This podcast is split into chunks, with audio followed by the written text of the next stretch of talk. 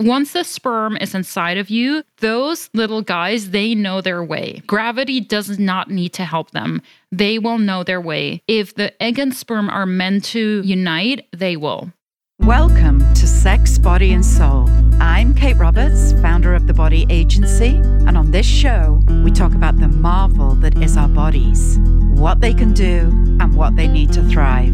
Ladies out there, our time is now. Let's get to it.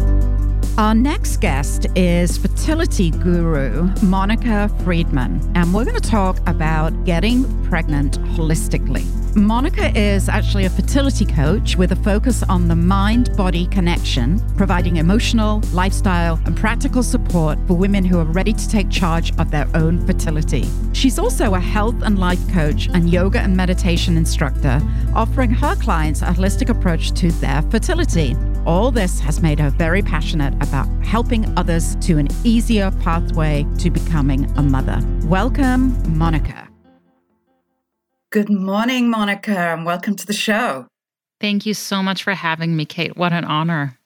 Well, I am thrilled that you're on the show. We're going to talk about all things fertility. And this is something that I have struggled with, and I've gone through the journey. And so I'm thrilled that you've joined us also on the advisory board of the Body Board because fertility is something that still has so much stigma attached to it and it's also still a unknown subject especially when you're going through it for the first time. So thrilled to have you. Monica, you have this delicious European accent. Tell me about you and uh, where you're from and how we got to have you in our fair country. Of course. I'm originally from Germany, but I consider myself a global citizen, having lived all over the world, really. And uh, my husband's American. So that's why we moved stateside. And now we're here we are. But I really work with clients all over the world and having that global mindset and the love for traveling as well pre COVID. It really helps my practice in terms of understanding these different circumstances, these different cultures that my clients are coming from. So let's say I work with a couple in India, they may have completely different expectations or maybe, you know, expectations also from from their families than maybe couples in Europe or in the US. So it's a wonderful thing to be part of this big white world and and feel connected to everyone out there. So what got you interested in this subject? Did you yourself struggle or like what how did all this begin for you? Yes, yes. I was 29 years old, a young chicken basically, and I thought, "Oh, this is a great time to to start a family." And I was told very quickly that I had the egg reserve, the AMH of a 44 year old. So that was a huge shock to my system. I didn't even understand what all these things meant. I was completely overwhelmed. And most importantly, I was this, where I still am, this type A person that works hard, sees result. And for the first time in my life, working hard didn't equal into the outcome. Mm-hmm. So I was just completely shattered and realized I may not have my own biological child which at the age of 29 is just not something I ever wanted to think about. So obviously, I threw myself into research. I went down so many rabbit holes. I saw so many doctors. I think I had, I went to three clinics, five different doctors. I went all the way to Greece to get my ovaries rejuvenated. I spoke to energy healers. I spoke to my dead grandmother. You know, I, I did everything from A to Z I did four rounds of IVF, 12 rounds of ovulation induction. I had one miscarriage until I had my wonderful, beautiful rainbow baby. She's now almost three. And this really tough path led me to wanting to pass on that knowledge and those tools that really helped me, but that I had to learn the hard way. I wanted to pass these on to other women so that they wouldn't have to struggle in silence, but also that they would go through this path a little bit easier. I'm not saying it's ever going to be easy. Studies have shown that infertility, amongst other things, such as cancer, moving mm-hmm. house, losing a loved one, is one of these big life events that can completely throw you off and um, send you right into depression. Mm. I'm wondering if what was your next stage at that point? Did you go through IVF? Yes, I did four rounds of IVF. The first couple rounds didn't work because I had no eggs left, or basically my body wouldn't give away any eggs. Having said that, I lived a crazy lifestyle as well. I was traveling every week for work. I was preparing for a half marathon. I thought being skinny is great, not quite knowing that all these things aren't really conducive to being fertile again, I'm just one out of many. But I then decided after the second round of IVF, I'll take a break. I'll do a lot of soul searching. I visited all kinds of alternative doctors. And then I, I switched clinics as well and went to a different clinic. I did all my IVF in London, and they had a much more tailored approach for my hormonal profile. They did a lot more testing. They got to the bottom of what the issue might be. And then I got pregnant. I had a miscarriage then, mm-hmm. but I had hope. Mm-hmm. I had mm-hmm. hope that my body could do it. So after that miscarriage, I gave myself another half year off. And I'm kind of fast forwarding through this, but when you're in the middle of all these things, it's it drags on forever and you're in this unbearable waiting game. But anyway, my fourth round of IVF, was the lucky one. And that helped me have my daughter. I'm sorry that you had to go through so many rounds. How did you feel that you were treated by all these different doctors? Like, how did it feel for you, like going in? I, I'm, I'm talking from experience. I'd love to hear your experience on this as well. You know, my experience was actually quite, I think, unusual because you know what happens is as you know you get pumped through of all these you get pumped full of hormones i mean you are just a walking hormone and you have to go in and get all these injections and get your blood tested and i don't know what it was about these hormones but they made me happy they were happy hormones like and i was walking around on cloud nine it was like i had an injection of ecstasy or something and that's just how my body reacted right i know other women find it extremely hard and is hard on your body. But for whatever reason, you know, it made me, it was a happy, very happy experience. But it was also a grueling experience. And there's all that anxiety that goes with it of, okay, I'm going through this for months on end. You know, it is painful. You have to get the injections. And you know, everyone's so matter of fact. Like you go in the clinic, like, yeah, okay, sit there, get your injection, sit in the chair, get your blood done. And I tried to go through it with as much dignity as I and humility as I could. I realized I was just another number, you know, sitting there waiting for my turn right. to go in, and everyone was there with the same schedule. and I would see people of the same morning that I'd seen the day before. And everyone was very nice to me, but I have heard horror stories of how women have right. been treated by their fertility doctors. The bedside manners can vary significantly by doctor, by clinic. So I'm really glad that you, at least from the hormonal perspective, had a good experience. So hold on to that. And I'm sorry you had to go through it. Would you mind sharing how many rounds you had to go through until you were successful? I had only one round and I had my daughter like you, but I I actually fertilized four eggs and we decided because of my advanced age, whatever, this is what they called it, we all decided we'd put all four in and they all took. so I was freaked out. I was like, um, am I having four babies? What's going on? And, uh, you know, sadly, three did die. And, you know, I have the most wonderful, wonderful daughter now who's strong. And, you know, I like to joke with her, you know, you ate your brothers and sisters. but yes, I do. I think my doctor, Dr. Preston, was very lighthearted and funny. I remember when he was the day that we had to insert the eggs, he, you know, with me with my legs in the stirrups he was talking about the latest show on Sex in the City with Samantha and probably very inappropriate things he was saying, but it, you know, I thought it was funny. And, you know, it's nice to have a doctor like that who takes you through the process and you can trust. How about you? Right. You know, I saw so many doctors, some were great and some maybe some had bedside manners to be improved on. But I think the important bit that you're addressing here is the mental state or the mindset or, you know, the mental health really as you go through this. Everybody reacts differently, but what we see across the board is that this is really hard on your mental health at mm-hmm. some point mm-hmm. if you go through round after round. So I'd love to see more support there from clinics and from doctors asking, How are you doing? How are you feeling today? Mm-hmm. How can we answer your questions better? Do you need support? Not just here's your protocol and this is this is the shot you need to take at 10 p.m.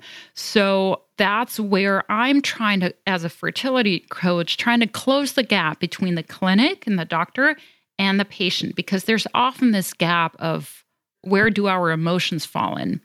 And we all know the fertility journey is a marathon, it's not a sprint. This may go on for a very long time.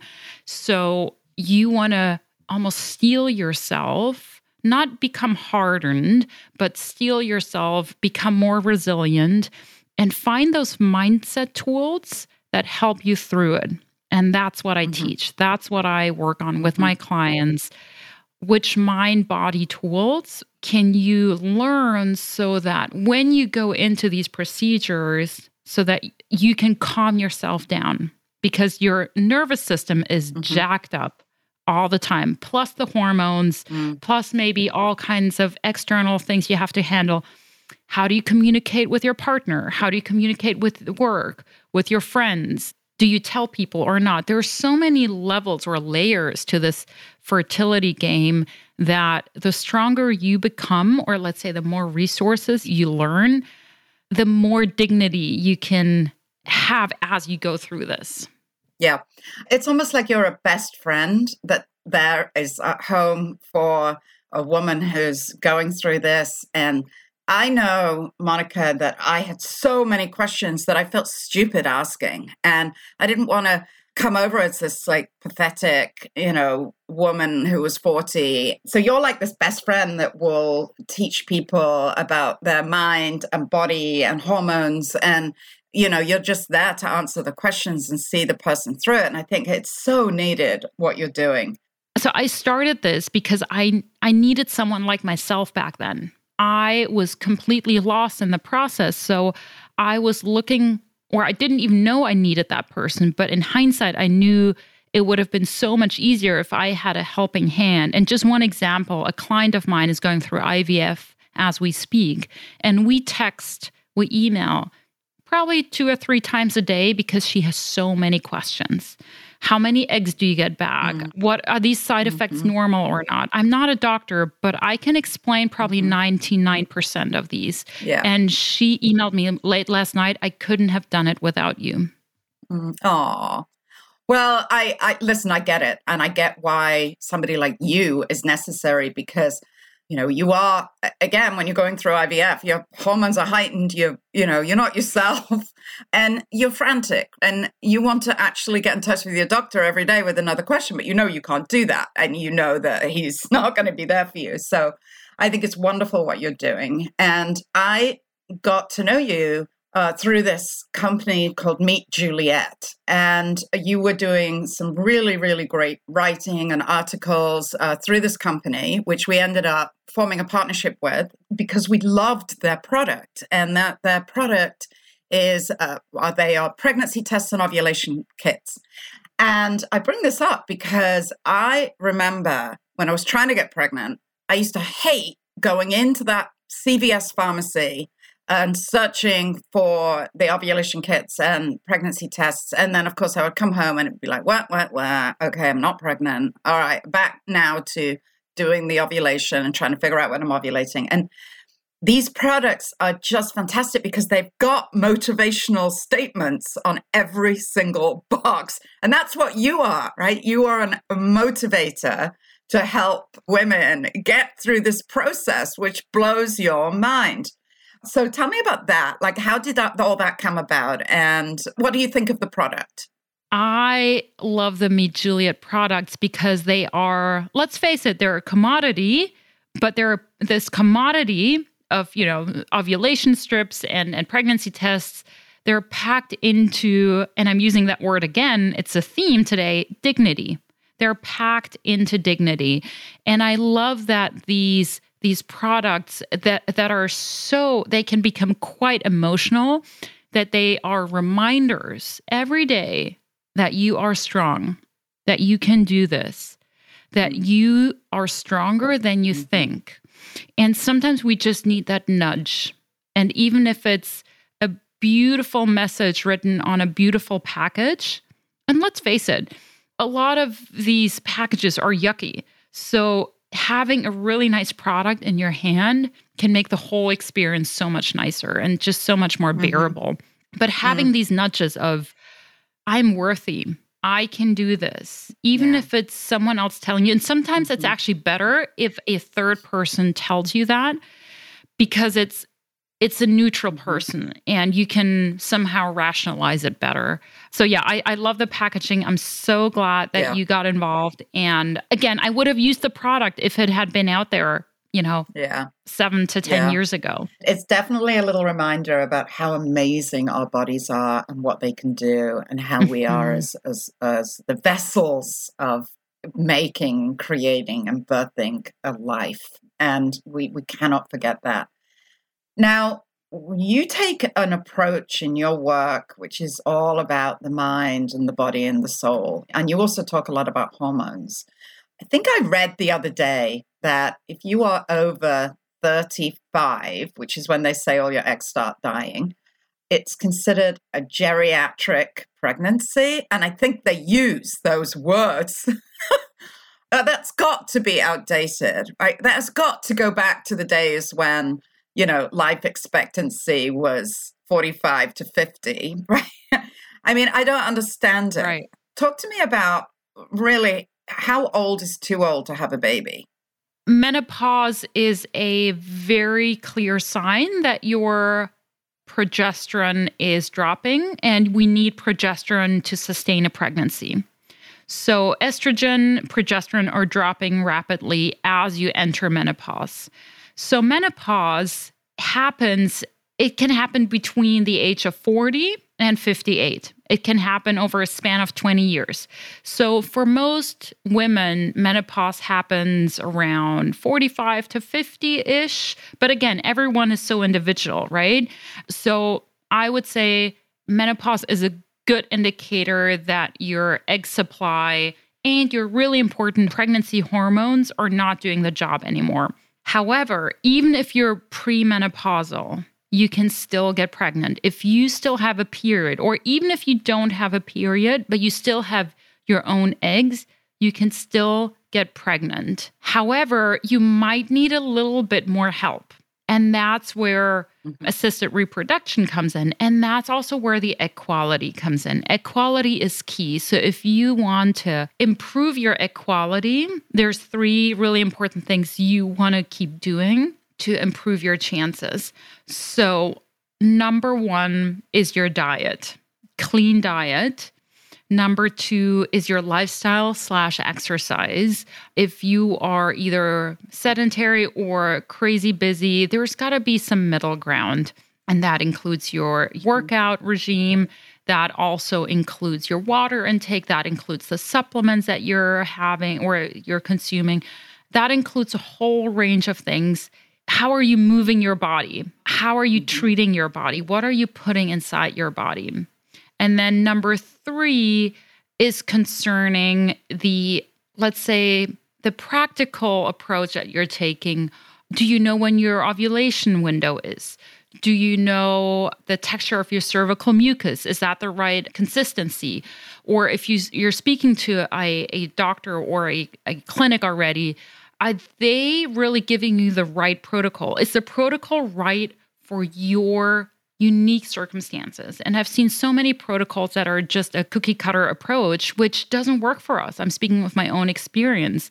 That's why I changed clinics. And with the, the new clinic that had a very tailored approach, I got pregnant. So I probe all these questions. I'm not just your best fertility friend, I'm also actually the devil's advocate. So mm-hmm. women will send me their protocols and I'll say, no, red flag this is an issue that we've been seeing. Can you please check that again with your doctor? So, just to sum it up, if you're in your 40s or approaching 40, then we really need to focus on egg quality. That is the key. Mm-hmm. I have a couple of rapid fire questions actually about sure. myths and also some clarity. Yeah. What's the rule of thumb on how many days after your last period, more or less, are you ovulating? So a lot of women don't know this. Is it like 10 days? It really depends. We're so different. It can be anywhere from seven to 20 days. It is a very wide span. And I'm, I, you know, ideally after 14 days, but who says that our cycle is 28 days long? So, for anyone who doesn't quite know when the ovulation window is, there are various things to check that out, um, and I can go into detail, um, you know, separately. But cervical mucus is one of them. Ovulation strips by Meet Juliet are another one. So you want to get crystal clear about when your body is ovulating. And again, that can happen on day 10, that can happen on day 21. It varies massively. There's no standard rule. And you ovulate for about three or four days, right? And that's the only time in your cycle that you can actually get pregnant. And what you're talking about with the mucus is you can actually see it. It's like almost like stringy glue, like like yeah. a clear, stringy, whitish glue, right? I remember thinking, "Oh my god, I now I know." But you know, right. a lot of women don't know this, so it's good to look out for those signs.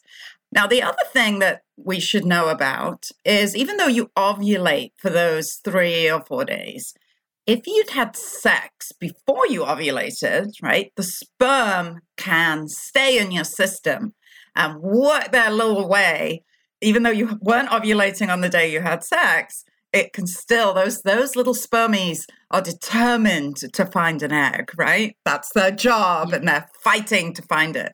So they can stay in your system and almost like wait till you ovulate the next day let's say and you can still get pregnant.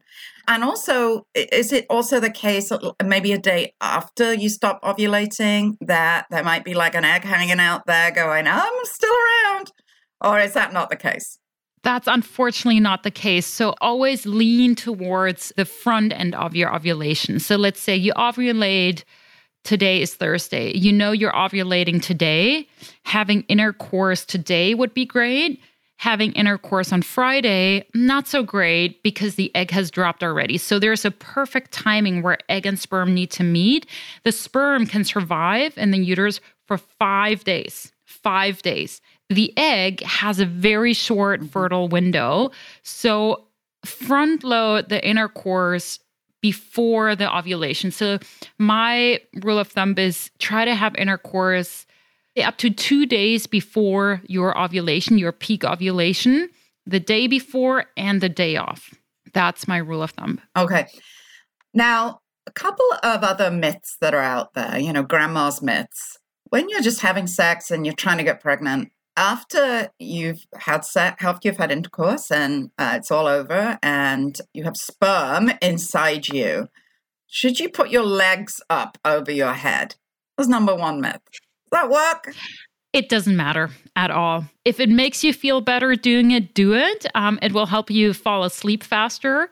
It's also great for lymph drainage, but it actually doesn't help get the sperm to the egg. Once the sperm is inside of you, those little guys, they know their way. Gravity does not need to help them. They will know their way. If the egg and sperm are meant to unite, they will. So that is a myth. Again, do it if it makes you feel better. And that's where the mind body connection comes in. Mm-hmm. If it calms you down, if you feel like it gives you that control back, by all means, please do it. You know, it's same as having french fries after a transfer, you know, an IVF hmm. transfer. Hadn't heard That's that another one. myth. It's not true. There's an old myth that uh-huh. says the sodium helps implantation. It's simply not true. Or let's say it's not vetted enough. But please, by all means, Mm-hmm. go have those french fries because they're delicious and you should treat yourself. So, you know, have some really yummy food or any food that you enjoy. Same with pineapples. The fertility community is full of pineapples. They're supposed to be an ingredient in pineapples that's you know supposed to be helping with implantation again it's not vetted but pineapples are delicious Mm. and they are full of vitamins. Please do have them. Mhm. Yeah. So, I mean, I remember when I was trying to get pregnant, and all good gynecologists are going to tell you go to the bathroom when you're done with having sex. And so, I, you know, I remember when I was trying to get pregnant, I was like, I'm not going to the bathroom. I got to keep those spermies in. Like, I don't want to go pee because it's all going to run out of me. And so, how about that? Is that, is that helpful? Should we still go pee after sex if we're trying to get pregnant? You can still go pee. And if you have to pee, please do because we do not want a, a UTI. But you have to think of the vaginal walls like a, a toast, you know, two slices Mhm. of toast. And then there's jelly. And then there's, you know, in jelly, let's say you have a strawberry jam or jelly, and there are these little seeds. And that little seed is like the sperm. It's really close. It's it's kind of trapped inside those two pieces of toast. It cannot fall out. It Mm. will not fall out. Mhm. Same for working Mhm. out or Mhm. walking after a transfer or after sex. That sperm is trapped in that mucus in you know the vaginal walls they're they're thin and it will not fall out. So don't worry. Yeah. Okay, I got a really good one now. Now, Yes. so we do know that a lot of women are challenged having orgasms, right? And especially when you're trying to get pregnant, right? You're like focused. You're like, yeah, get that sperm in there as soon as possible. Is it helpful? Do you up your chances of getting pregnant if the woman has an orgasm as well as the man? I mean, obviously the man's going to have an orgasm, right? That's the whole idea. But but are you more sort of open? I guess you're more relaxed which is always good. But does that have any effect whatsoever if you're both having an orgasm? That's such a great question. Thank you, Kate. And I think you answered it already. It always helps when you're relaxed. But, and here's the big but to get pregnant, a healthy quality egg needs to meet a healthy quality sperm. At the end of the day, genetics are all that matters. If that healthy egg meets the sperm at the right time, that's when you get pregnant. If you're having fun doing it, even better. However, there's this other myth out there that says, oh, if I'm stressed, I can't get pregnant. That's not entirely true. If you're stressed in general, you might try less, or if your cortisol is peaking all the time, then your progesterone may go lower or you know sink over time, which means that your your chances of implantation are not as great. So in general, stress isn't helpful but it will not make you not fall pregnant if all the other factors are lined up. Does that make sense? Mm. Yep, it does. You know, stress is a killer in general. And I think that's why yeah. what you're doing again is fantastic because stress affects your life in general and it, and it really affects your body. And so you really need to do as much as you possibly can to bring those stress levels down if you are trying to get pregnant. Well, in general, for your health. So I want to go back to geriatric pregnancies, which is just so insulting. I cannot get over the fact they call it that. It I mean, is. uh, they're basically saying at 40 you're geriatric. Nothing against geriatrics, but I do not wish to be called a geriatric at 40 and pregnant. I'm wondering on the hormone side of things, as we know, estrogen is queen, right? It's so good for our bodies. We need it. It, it. it helps everything skin, it helps fertility, it helps everything. And it also helps you get through menopause. Now, Mhm. if you are, let's say, perimenopausal, right? And for everyone out there who doesn't know what that means, that's the first stage of menopause where you start to get symptoms, you'll like miss a period or two, and that's the sort of beginning of it all. And you start to take estrogen, which your gynecologist will probably recommend for you. Is that going to up your chances still of getting pregnant. Like you're in perimenopause, right? You have irregular periods. Maybe you haven't had a period for six months. Can you still get pregnant, especially if you're taking estrogen? That's a case by case question, really. So, as you're upping the estrogen, there are certain receptors in the body that need to understand that you're still in the fertile world. So your body may be slowing down on other hormones as well. For example, progesterone, which I mentioned a few times, which is the pregnancy hormone, important for implantation. So it is a case by case scenario. So the other thing that is kind of working against you if you're already taking uh, doing hormone replacement therapy with estrogen then you're probably at an advanced age, and that could be, let's say, you're 45 or to 50. Um, that means your egg quality is probably not ideal anymore. Simple as that. So you might still get pregnant. Yes. You might need help.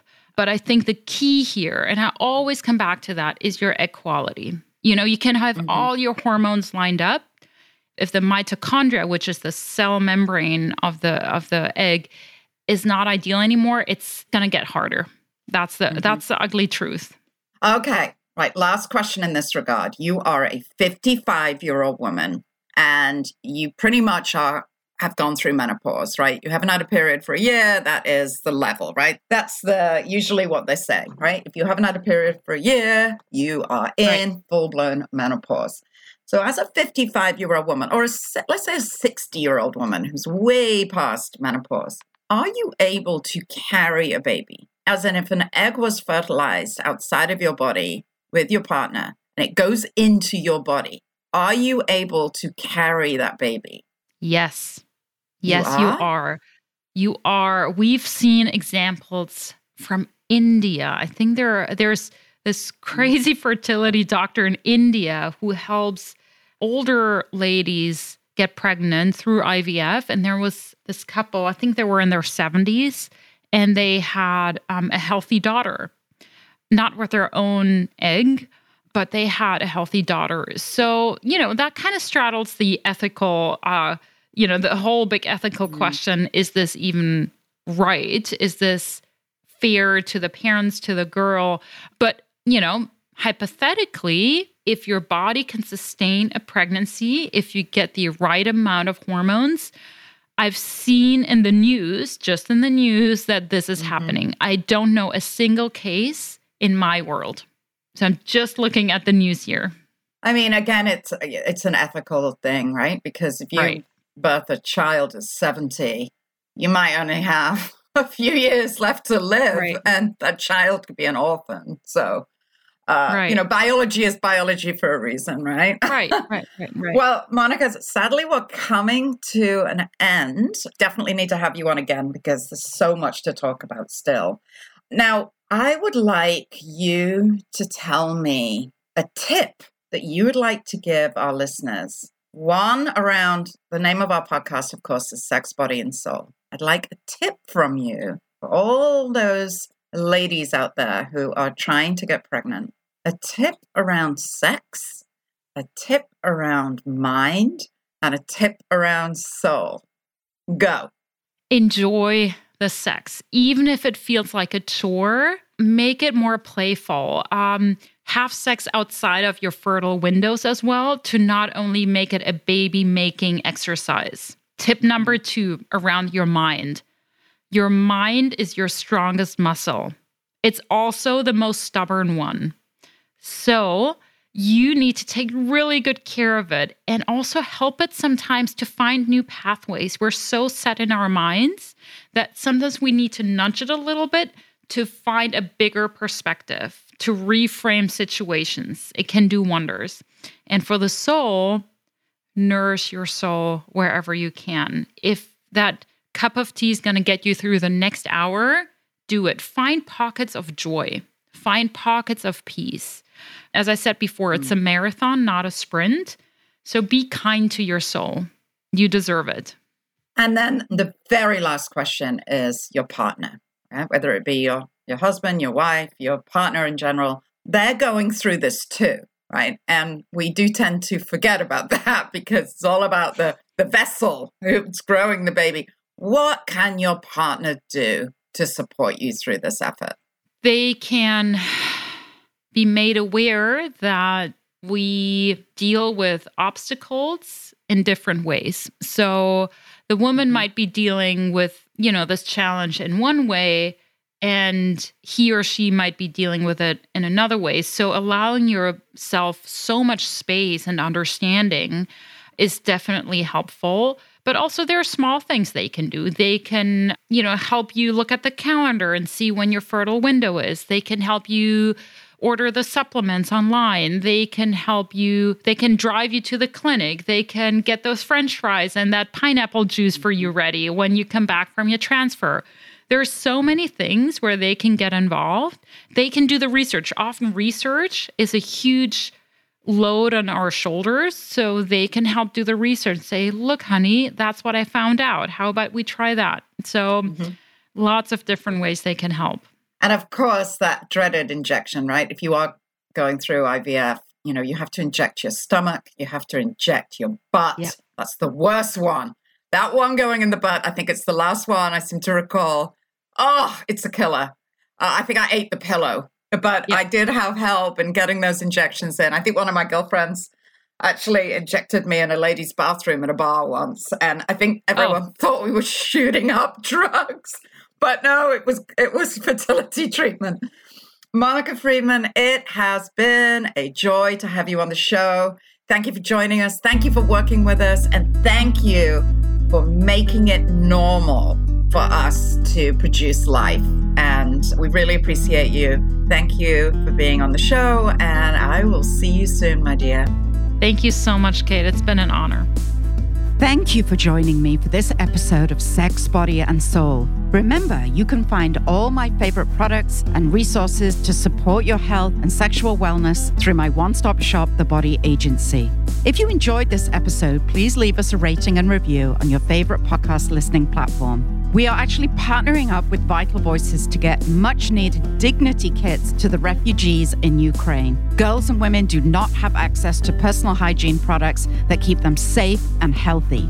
Please go to thebodyagency.com to donate a dignity kit today. Be sure also to sign up for our email list at the Body Agency for the latest curated recommendations from our industry experts and use our special promotional code podcast10 to get a 10% discount. Thank you for listening.